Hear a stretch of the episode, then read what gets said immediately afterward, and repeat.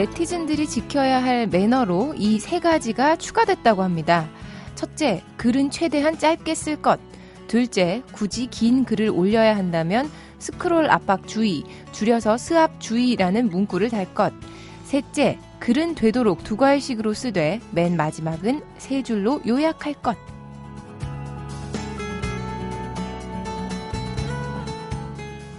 언제부턴가 인터넷 게시판에 긴 글을 올리면요. 스크롤 압박 내지는 세 줄로 요약해주세요 라는 댓글이 달리곤 하죠.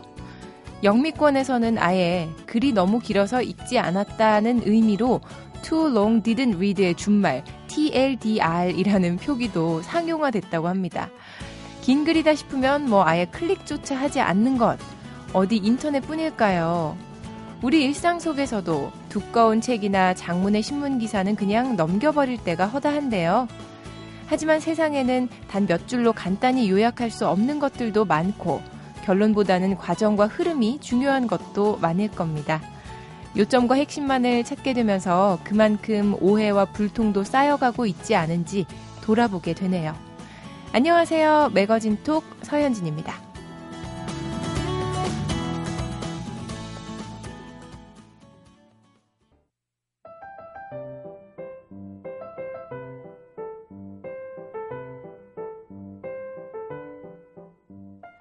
이번 주는 그야말로 꽉 찬 한 주였죠. 모처럼 푹 쉴 수 있었던 연휴도 있었고, 자녀 혹은 조카와 함께 어린이날 추억도 만들었고요. 카네이션 물결이 일렁였던 어버이날도 있었습니다. 지출이 늘어서 비록 지갑은 얇아졌을지 몰라도요. 허튼 돈은 안 쓴 것 같아서 뿌듯한 한 주에 함께 합니다. 트렌드톡 오늘도 시내21 이다혜 기자 나오셨어요. 안녕하세요. 네, 안녕하세요. 이번 주에 이 기자님은 어디에 돈을 제일 많이 쓰셨어요? 저는 식비가 제일 많이 나갔어. 약속이 뭐, 많고 다른 주들과 별다름 없이. 예, 네, 저는 음. 이 어린이날 어린이도 아니고 어버이도 아니기 때문에 네. 어떻게 보면은 요 때가 정말 그 또래들이랑 잘 잘 놀 수 있는 기간이었던 것 같고. 아 조카 없어요? 조카나 부모님 조카도 없어요. 예, 사촌 조카만 있어가지고 음. 음, 그런 것 때문에 이 기간이 좀 저는 그래가 출장을 또가 있었기 때문에 저도 그랬던 것 같아요. 이 기자님 출장 중이었거든요. 아 전주 다녀오셨죠? 네. 맛있는 거 많이 드시고 오셨겠네요. 네. 어 모주. 모주 아, 아시는구나. 예, 콩나물국밥하고 음, 네. 예. 거기에 캔으로 팔잖아요. 네. 만들어서 그 관광객들을 위해서. 그렇죠. 저는 그걸 너무 갖고 오고 싶었는데 네. 고속버스를 타고 가가지고 무거워서 못 들고 왔어요. 네. 그래서 가서 드세요. 예, 그 서울에 와서 이제 네. 그거를 시켜서 먹으려고 찾아봤더니 주류는 네. 인터넷 판매를 금지한다고. 그렇죠. 다시 가서 이번엔 아무리 무거워도 몇 박스 사오려고요. 아, 첫 번째 소식 보겠습니다. 알파 데디들이 육아 시장 큰 손으로 등극했다. 뭐 이런 내용이 있네요. 네. 알파 데디는 또 뭐 어떤 아빠들이에요? 알파데디라고 하면 대외적인 능력을 갖추면서 자녀 양육에 관심에 관심이 높은 그런 아빠를 일컫는 말인데 아. 육아에 적극적인 3, 40대 알파데디가 늘면서 육아 시장에서 큰 손으로 급부상하고 있다라는 소식입니다.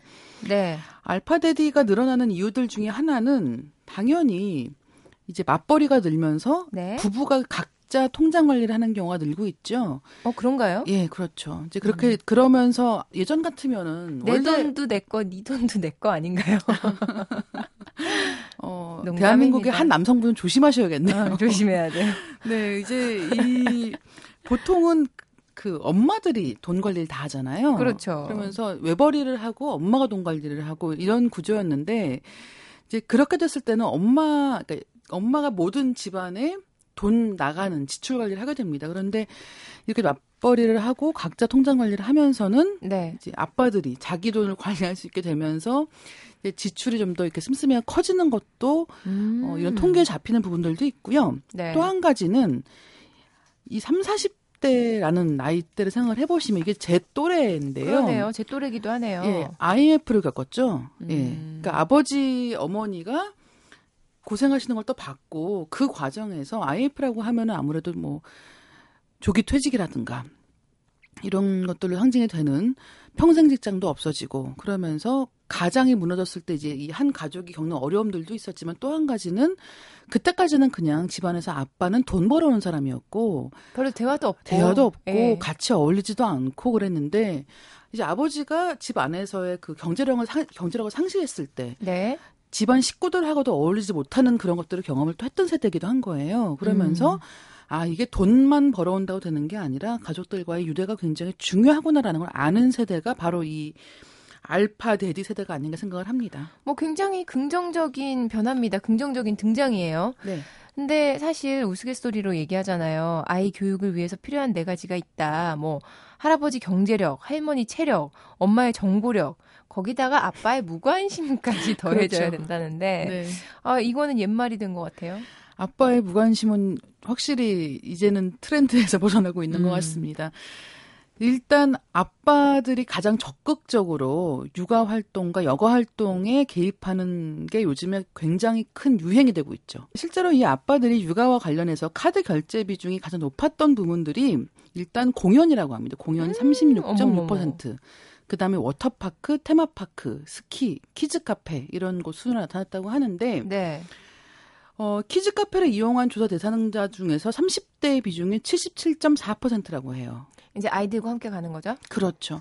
예전 같으면은 그냥 엄마가 하는 일 정도로만 생각했던 아이랑 음. 놀아주는 그런 주말의 활동이 이제는 젊은 아빠들에게로 굉장히 확대되고 있구나라는 걸 알 수 있는 대목이고요. 네. 외식을 할 때도 아이의 입맛에 맞춰서 육아시설 이용을 잦은 아빠들은 주말, 주말에 외식 업종 이용 비중이 한식에 이어서 패스트푸드, 양식 음. 이런 쪽이라는 거죠. 근데 최근에 어떤 조사를 보니까 또 해외 직구도 여자보다 남자가 더 많이 이용한다고 하더라고요. 네. 그리고 또 그 중에 유아용품 꼼꼼히 따진 아버지도 많고요. 그렇죠. 2013년 기준으로 어, 매일경제신문의 신한카드 고객 2천만여 명을 네. 대상으로 해외 온라인 결제 비중을 분석을 해보니까 남성이 3,542억 원, 여성은 2,422억 원을 해외 직구에 썼다고 하거든요. 그러니까 보통은 여자가 더 많이 쓰겠지 생각을 하시는데 이 네. 액수로 봤을 땐 남자도 많다는 것이고 이거는 어떻게 보면 당연한 일인 것 같아요. 전반적으로 이제 남자들의 자기 투자가 많아졌어요. 아, 좋은 현상입니다. 굉장히 사실. 좋은 현상이죠. 특히나 패션 네. 부분에선 그런 게 두드러지는데, 어, 남성 패션지가 요, 요즘엔 굉장히 많이 늘었어요. 네. 늘어난 것 중에 하나를 어떻게 할 수 있었냐면, 왜 군인들이 휴가 갔다 나, 휴가 갔다 다시 자대 복귀를 하지 않습니까? 네. 근데 그럴 때 옛날에는 어, 잡지 중에도 음. 여자분들이 헐벗고 계시는 그런 잡지를 많이 사갔었어요. 음. 근데 요즘에는 물론 그거는 기본이고 네. 거기에 더해서 패션지를 사가는 거예요. 그래서 그 안에서 이 패션에 대한 지식을 다 열심히 보고 나온다는 거예요. 그러니까 그렇죠. 복학생 패션이 없다는 거예요. 아, 그러네. 예, 예전에는 대학교 딱 가면 아, 저 오빠 복학했구나라는 걸 누가 봐도 온 몸에 이렇게 써붙이고 다니는 오빠들이 뭐 있었잖아요. 그럴 수밖에 없는 게 한 2년간 쉬었으니까. 사회와 이제 떨어져 네. 있다 보면은 그 근데 요즘에는 거죠. 그게 뭐 워낙 그런 그렇죠. 통신도 발달하고 예. 이러니까. 그리고 이렇게 잡지를 통해서 알고 나온다는 거예요. 그래서 남성 패션지 시장도 늘고 당연히 남성 패션 시장도 늘고 음. 이러면서 남자들이 이제 이전보다 훨씬 더 패션 뷰티 용품에도 돈을 많이 쓰고 있고 네. 남자 전용 화장품도 많이 늘었죠. 재밌네요. 이런 아버지들 자기 멋부리고 자기 애가 있는 아버지들이야말로 자식들을 더 잘 키우겠죠. 그럼요. 네, 긍정적인 현상이라고 봅니다. 아, 이어서 또, 어, 라디오를 대신하고 있는 음악 curating 서비스에 관한 내용도 준비해 오셨네요. 네. 예전에 뭐 제가 성장할 때도 항상 그랬습니다만 네.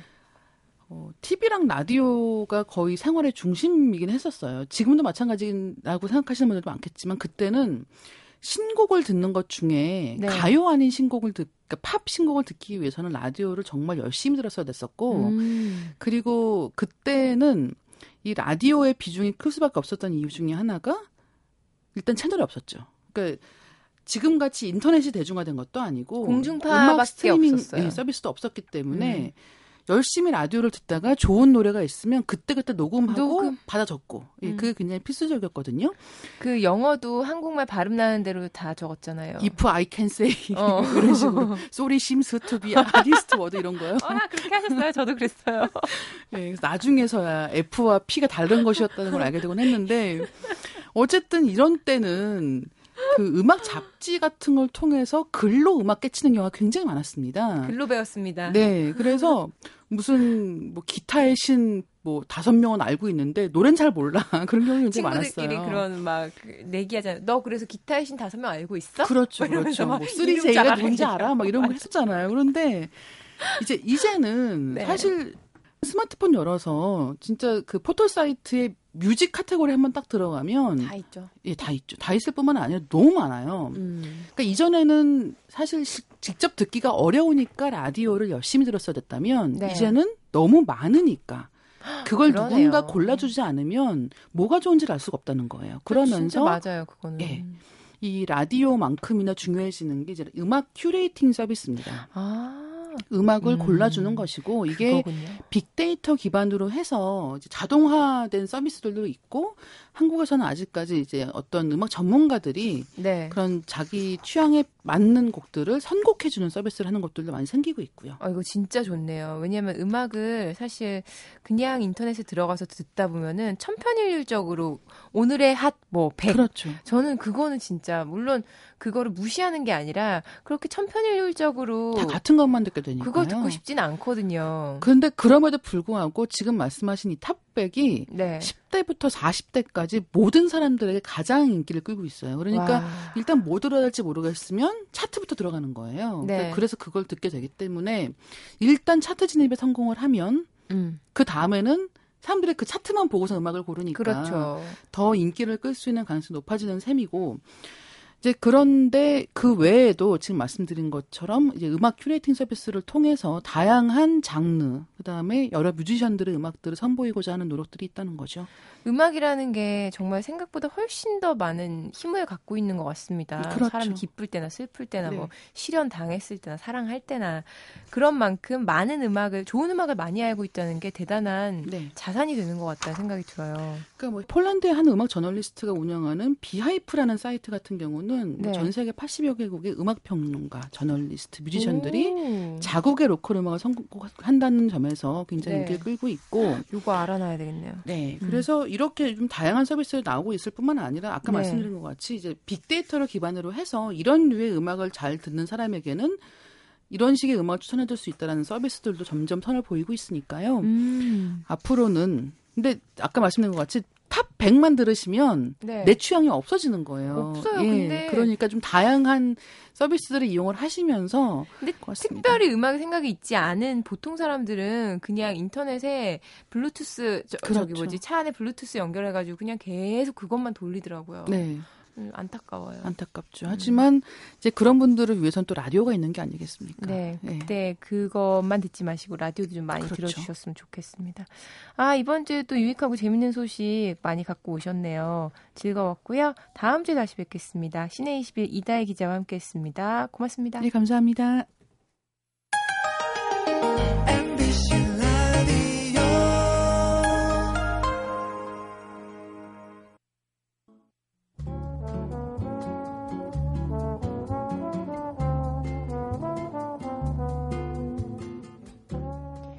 영화로도 만들어졌었죠. 파트리크 쥐스킨트의 소설 향수. 향수의 주인공 그르누이는 사람이면 누구나 갖고 있는 몸의 냄새, 채취가 없다는 이유로 따돌림을 당하죠. 그런데 아이러니컬하게도 그는 후각이 매우 발달해서요. 그만의 독창적인 향수를 만들어 세상을 놀라게 했습니다.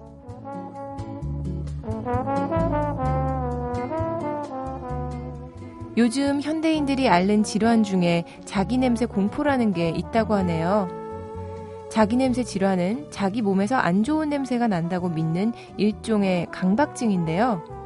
실제로는 냄새가 안 나는데도 불구하고 주위 사람들이 자신의 채취 때문에 불쾌감을 느낄지도 모른다는 걱정, 의외로 많이들 갖고 산다고 합니다.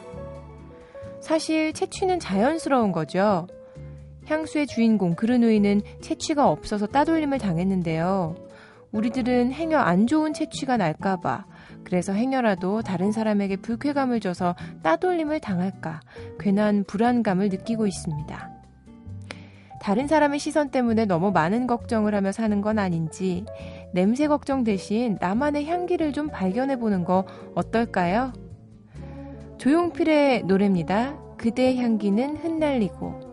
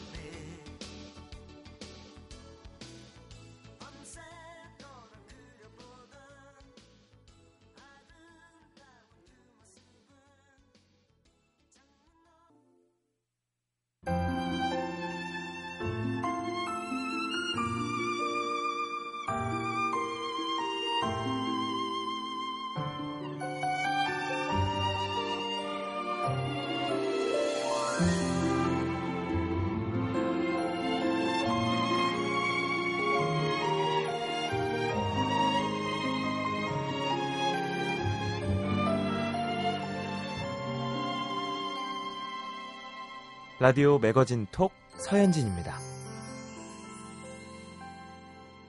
여자는 신경의 변화가 있을 때 제일 먼저 헤어스타일부터 바꾼다고 하죠.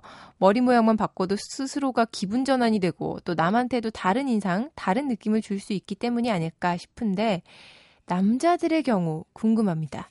요즘 남자들 뭐 여자 못지않게 헤어스타일에 많이 신경 쓴다고 하던데요. 5월의 스타일톡에서 남자에게 머리카락이 갖는 의미는 무엇일지 도시 칼럼니스트 김지수 씨와 이야기 나눠보겠습니다. 안녕하세요. 네, 안녕하세요. 남자에게 머리카락이 갖는 의미. 네. 이거 어마어마하죠? 어마어마합니다. 네. 사실 저도 봄을 맞이해서 얼마 전에 머리카락도 좀 자르고 네. 어 이게 약간 붉은기가 돌게 밝게 염색을 했어요. 그러니까요. 어, 아주 멋지신데요. 감사합니다. 네. 근데 제가 보니까 김지수 작가님은 사실 정말 짧은 머리가 잘 어울리시거든요. 네, 쇼컷을 한 네. 20년 정도 그쵸? 했어요. 네. 계속 안 바꾸고 계속 그 헤어스타일 거의 그대로. 네. 이유가 있나요? 저의 스타일 아이콘이 1960년대 음. 모델이었던 트위기거든요. 트위기 저 그 얘기 하려고 네. 그랬어요. 좋습니다. 트위기. 아. 그 중성적인 모델이고 굉장히 말랐고 네. 네, 그러면서도 미니스커트를 유행시켰던 모델인데 음. 트위기하고 또 그 영화 팩토리 걸에 나오는 네. 앤디 워홀의 뮤즈였던 에디 세즈윅이 또 short cut이었거든요. 네, 제가 그런 사람들을 상당히 좋아하기 때문에 어, 지금 소름이 쫙 돋았어요. 네. 그, 그 아이라인을 강하게 그리고 네. 또 헤어는 쇼컷으로 하고 에디 세즈윅 같은 경우 굉장히 big earring을 했었죠. 음. 제가 그런 스타일을 좋아해서 근데 사실 네. 쇼컷은 잘 어울리기가 쉽지가 않거든요. 굉장한 20년 동안의 수많은 각고의 연구와 노력이. 연구 끝에 그렇군요. 네. 자신만의 그 시그니처 스타일을 갖는다는 게 굉장히 저는 좋아요. 자, 오늘의 주제는 근데 여자들의 이 머리카락이 아니라 남자의 머리카락입니다. 그렇습니다. 이 뭐 우리가 어마어마한 의미가 있죠 이렇게 얘기했는데 각자 그렇게 의미가 많이 다를까요? 여자 같은 경우에는 머리카락이 그냥 외적인 스타일 무기예요. 네. 그래서 뭐 크게 무리수를 두지 않고 변화무쌍하게 하는 반면에 남자한테는 음. 그 헤어가 힘이고 용기고 자기 신념이고 또 일정 정도 자기 신체 확장이기 때문에 굉장히 음. 의미 부여가 사실은 커요. 남자들도 사실은 잘 모르고 계시지만 네. 본능적으로 남자들한테는 이게 자기 신념 에너지를 표현하는 결정적인 증표인데 이게 삼손 이후에 더 예, 삼손의 힘이 원천이 머리카, 머리카락이지 않습니까? 그렇죠. 예, 그 머리카락을 자기 의지와 상관없이 잘리면서 자기 힘도 음. 사라지거든요. 네. 그래서 누군가에게 자기 머리카락을 맡긴다는 것 자체를 굉장히 신중하게 생각을 하죠. 예. 어, 그러고 보니까 참 많은 남자 스타들 그 헤어스타일 정말 약간의 차이, 약간의 네. 차이인데 그 그 머리카락 한 올이 네. 거의 38선 경계선처럼 굉장히, 중요하게 생각해요. 신경을 많이 쓰시는 것 같아요. 근데 네. 결국에 또 결과적으로 보면은 헤어스타일 때문만은 아니겠지만 네네. 어, 좀 어울리지 않는 그런 헤어스타일을 했을 때는 음. 작품, 뭐 영화든 드라마든 작품 자체가 조금 뭐랄까 그렇죠. 완성도가 떨어지져 보일 수도 있고 그럴 것 같아요. 그럴 수도 있죠. 네. 예. 왜냐면은 음. 그 겨울 연가의 배용준 씨 그 헤어스타일. 네네. 바람머리. 그것도 한 몫을 했거든요. 그럼요. 선풍적인 흥행에. 그렇죠. 그 어. 헤어 컬러하고 약간 그, 그 명랑하고 로맨틱하게 돌아가는 바람머리가 네. 거의 뭐 한 1, 2년은 남자들의 거의 로망이었을 거예요. 여- 남자들의 로망이라기보다는 사실 여자들의 여자들의 로망이었죠. 예. 그리고 한일 양국을 아주 그냥 네. 들었다 놨다 들었다 놨다 했는데 미용 산업을 부흥시켰던. 그러니까요. 근데 음. 남자 스타들 그만큼 헤어스타일을 중요시 하니까 네네. 굉장히 또 그만큼 고집과 까탈스러움 장난 그냥 아닙니다. 유난할 것 예, 같습니다. 그러니까 보통 이제 저는 화보 진행을 많이 했었는데요. 네. 남자 그 비주얼에 음. 거의 결정력 90%는 헤어가 좌우하거든요. 그렇죠. 근데 그 헤어 스태프를 거의 가신처럼 데리고 음. 다닙니다. 그래서 손을 못 대게 신성 불가침 영역으로 뭐 여기에 거의- 뭐 있어도 다른 스태프가 있어도 건드리지 못한다라는 어. 거죠. 거의 이제 절대 수호의 개념으로 막 있기 때문에 상당히 처음부터 신경, 그러니까 머리카락 때문에 신경전을 벌이는 경우가 많아요. 머리카락을 뭐 붙잡고 싸우는 게 아니라 머리카락을 네. 건드리지 말라라는 걸로. 근데 제가 이제 한번 건드린 적이 있었어요.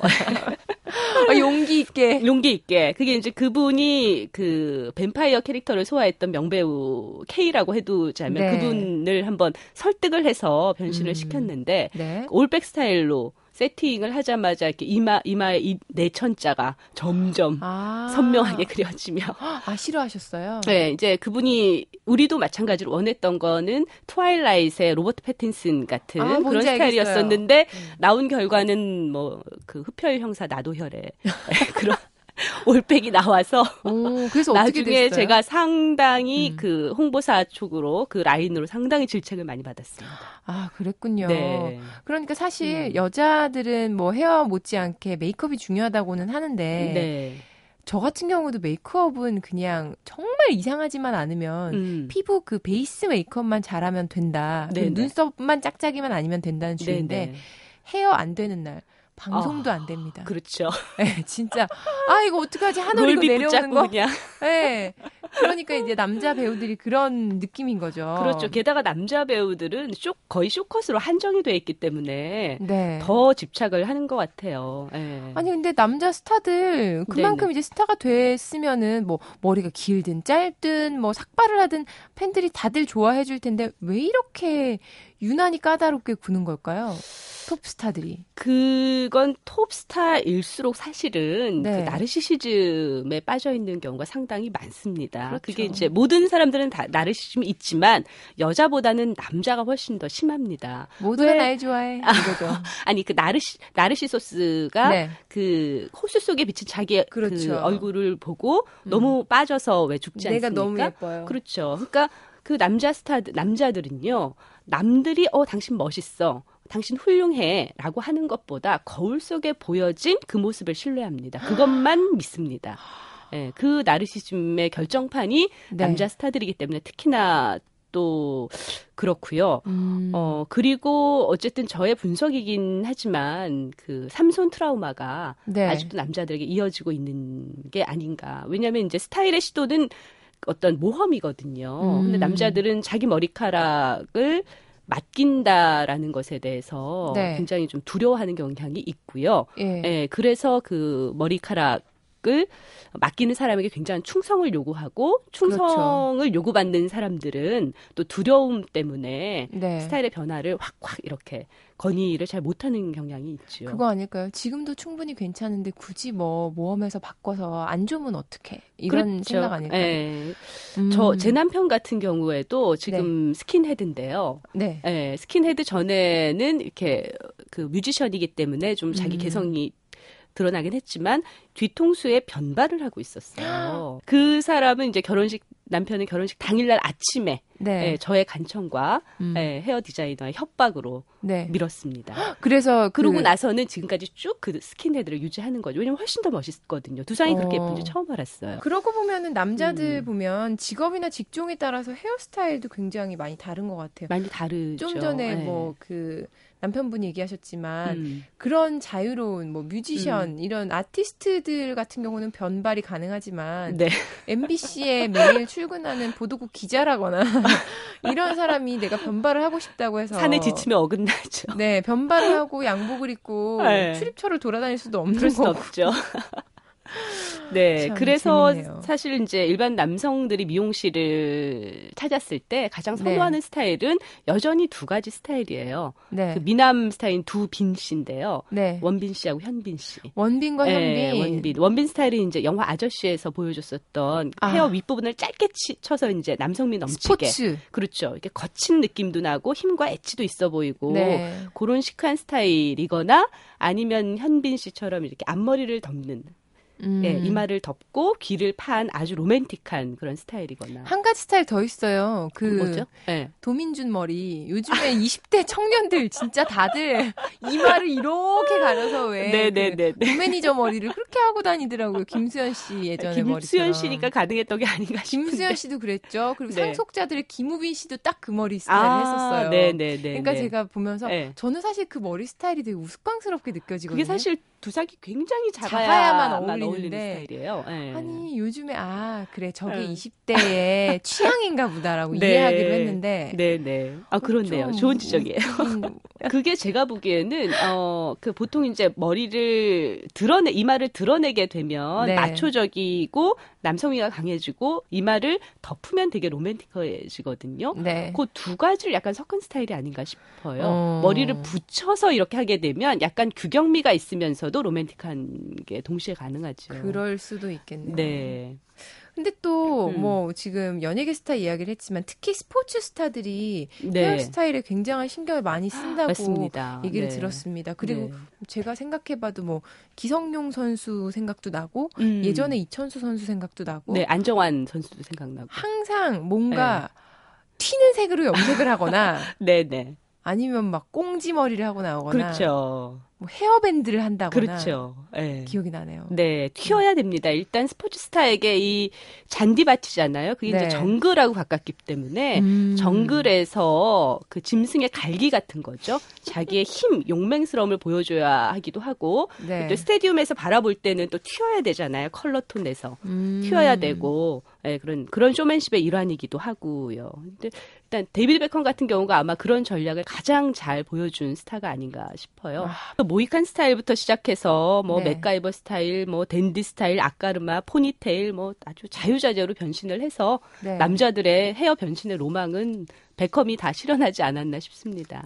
여자들은 실연을 한다거나 네네. 뭐 그러면 머리를 짧게 자르고 아니면 뭐 남자친구의 변심한 마음을 돌리기 위해서 뭐, 뭐 헤어스타일을 변, 변신한다거나 이러는데 네네. 네. 여자들도 아 남자들도 그럴까요? 뭐 심장에 남자들은 뭐 실현보다는 실격 뭐 이런 거에 재수생들 뭐 이런 거 어 맞아요. 그러니까 대입 실패하고 나면 뭐 그렇죠. 머리 밀고 다시 네, 시작한다 그렇습니다. 뭐 그러니까 여자들은 굉장히 관계적이고 감성적인 이유 때문에 헤어를 변신시키지만 남자들은 아까도 말씀드렸듯이 머리카락의 신념이나 음. 뭐 재결심 이런 부분이기 때문에 그런 굉장히 예, 뭔가 저항과 결심의 의미로 헤어를 변신을 시키고 그럴 때 네. 제일 많이 하는 게 삭발이죠. 삭발. 예. 그리고 이제 그 삭발은 좀 너무 과감한데요. 반삭, 그러니까 1cm 정도 머리 길이 남겨둔 반삭 네. 스타일은 남자들이 굉장히 도전해 보고 싶어 하는 그런 스타일이에요. 그래서 음. 그 완벽한 꽃미남 스타일이 자기 외모의 힘을 과시하기 위해서 거쳐가는 게 반삭 스타일이거든요. 원빈 씨 생각납니다. 원빈 씨 생각나죠. 그 다음에 뭐 영화 정사에서 이정재 씨도 네. 그랬었고요. 음. 뭐 비열한 거리에서 조인성 씨도 그랬었고요. 해안선에서 장동건 씨, 뭐 한 번씩은 다 이렇게 미남들이네요. 네 음. 빛나는 두상, 빛나는 이목구비를 전시하는 거죠. 뭐. 음. 갑자기 네. 제 앞에서 지금 열심히 우리의 이야기를 듣고 있는 저희 용승호 PD 반삭 어때요? 한번 도전해 보심이. 아, 김지수 작가님은 그동안 정말 많은 분들을 만나고 취재해 오셨잖아요. 네네. 어, 어떤 인물 헤어스타일이 제일 기억에 남으세요? 저는 류승범 씨가 가장 자기 음. 헤어를 잘 알고 멋있게 어. 표현할 줄 아는 패셔니스타 중에 패셔니스타라고 생각이 들어요. 그분 저도 참 좋아하고 네. 연기도 좋아하고 네네. 패션도 좋아하는데 네. 저는 가끔씩 너무 앞서 나가가지고 찍혀 있는 그런 사진들을 보면서 혼자서 아, 너무 앞서 나갔어, 너무 앞서 나갔어 싶어. 진짜 너무 아방 해가지고 좀 아방가르드 하죠. 해가지고 예, 예. 이건 뭘까? 막 약간 무슨 요술 램프 속에 지니 같은 그런 네네. 퐁당퐁당한 바지를 입고 막 나오고 네네. 뭐 그런 때 있잖아요. 예. 근데도 근데 헤어도- 굉장히 어쨌든 그 자유로움 속에서 자기 스타일을 안다는 게 쉽지 확실하죠. 않거든요. 네. 예, 뭐 지드래곤도 마찬가지고요. 네. 네, 그 사람 그분들은 뭐, 뭐 헤어스타일과 맞게 또 룩이 받쳐주기 때문에. 예. 저기 계란 올려진 계란 초밥 머리 최근에 했었잖아요. 네. 그 GD가. 근데 그 머리는 진짜 어울리기 힘든데. 예, 뭘 해도 어울리죠, 참. 왜 저도 참 가끔씩 공항 패션 이런 거 막 인터넷에 뜨면 보면 네네. 귀엽긴 하더- 하더라고요. 이젠 그럴 나이. 그러니까 "귀여워 이러면서 예. 뭐또뭐 없나 이러고 네. 보는데. 그리고 저는 헐리우드 스타 중에는 브래드 피트가 네. 또 헤어 빼놓고는 또 예, 헤어 하면 반드시 등장해야 될 또 배우라고 어, 생각하는데 그렇죠. 예, 가을의 전설이나 트로이 보면은 거의 머리카락 휘날리면서 말 타고 뭐 이렇게 칼을 방패에다 꽂고 뭐 이런 건 거의 뭐 황홀한 관- 광경이죠. 음. 예. 그리고 기억나는 게 미스터 앤 미세스 스미스 네. 여기서 조금 반삭 반삭이죠. 너무 멋있죠. 너무 모던하죠. 음. 예. 이제 마무리를 슬슬 해봐야 될 것 같은데 남자에게 네. 머리카락이란 어떤 존재, 어떤 의미일까요? 남자들에게 머리카락이란 여전히 힘과 지위 그리고 네. 그렇기 때문에 나이가 들어갈수록 머리카락 점점 더 중요해지는 어떤 것이라고 볼 수가 있을 것 같아요. 그래서 그래서 모바일 클리닉에 사람들이 붐비고 넘쳐나는 거죠. 하죠. 그래서 네. 동창회 가면은 다들 서로 머리카락 먼저 본다고 하더라고요. 그게 이제 돈과 권력 이 있느냐 없느냐 다른 것보다 머리카락 보면 알 수 있다고들 아. 하더라고요. 예, 파워 게임이죠. 이제 절, 얼마나 젊어지고 있는가 더. 네. 예, 또 헤드라인의 깊이는 어느 정도인가. 이게 이제 가장 명백하게 드러나니까. 남자분들 M자 이마 조심하셔야 돼요. 그 M자로 이렇게 쑥쑥 까져 들어가니까 그렇죠. 음. 조심해야 된다 그러더라고요. 미용실에서도. 그게 이제 뭐, 뭐 좋은 샴푸 쓰고, 뭐 네. 헤어 클리닉도 좀 열심히 받고, 두피 마사지도 좀 네, 받고. 마사지도 받고, 좀 그렇게 신경을 많이 써야 되죠. 무엇보다 네. 스트레스를 안 받으셔야 될 것 같아요. 맞습니다. 음. 아, 오늘 남자의 헤어스타일로 수다 한번 제대로 떨어봤습니다.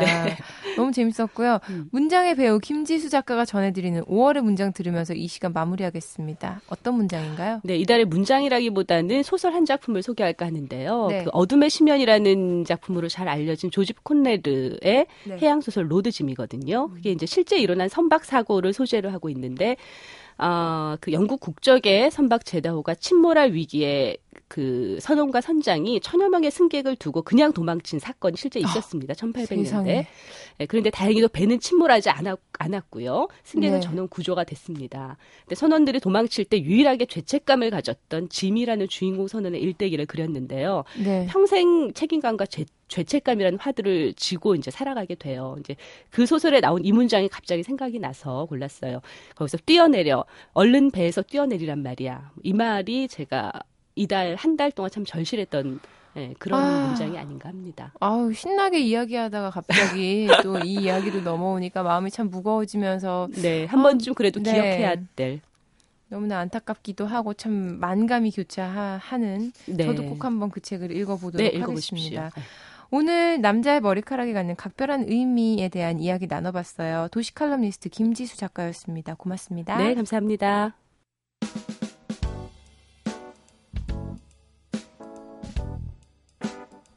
가야금 연주자 황병기 명인이 가장 좋아하는 문장은 배우고 때때로 익히면 기쁘지 아니한가라는 논어 구절이라고 하죠. 이 문장을 좋아하는 이유는 매일매일 열심히 익히는 것이 아니라 때때로 익힌다는 말이 좋아서라고 합니다. 뭔가를 의무적으로 필요에 의해서 학습한다기보다는 내가 할 수 있을 때 혹은 내가 하고 싶을 때 뭔가를 찾아서 즐긴다는 의미가 담긴 때때로라는 말. 오늘 같은 주말에 더없이 잘 어울리는 것 같네요. 지금까지 매거진 톡 저는 서현진이었고요. 함께 해주신 여러분 고맙습니다.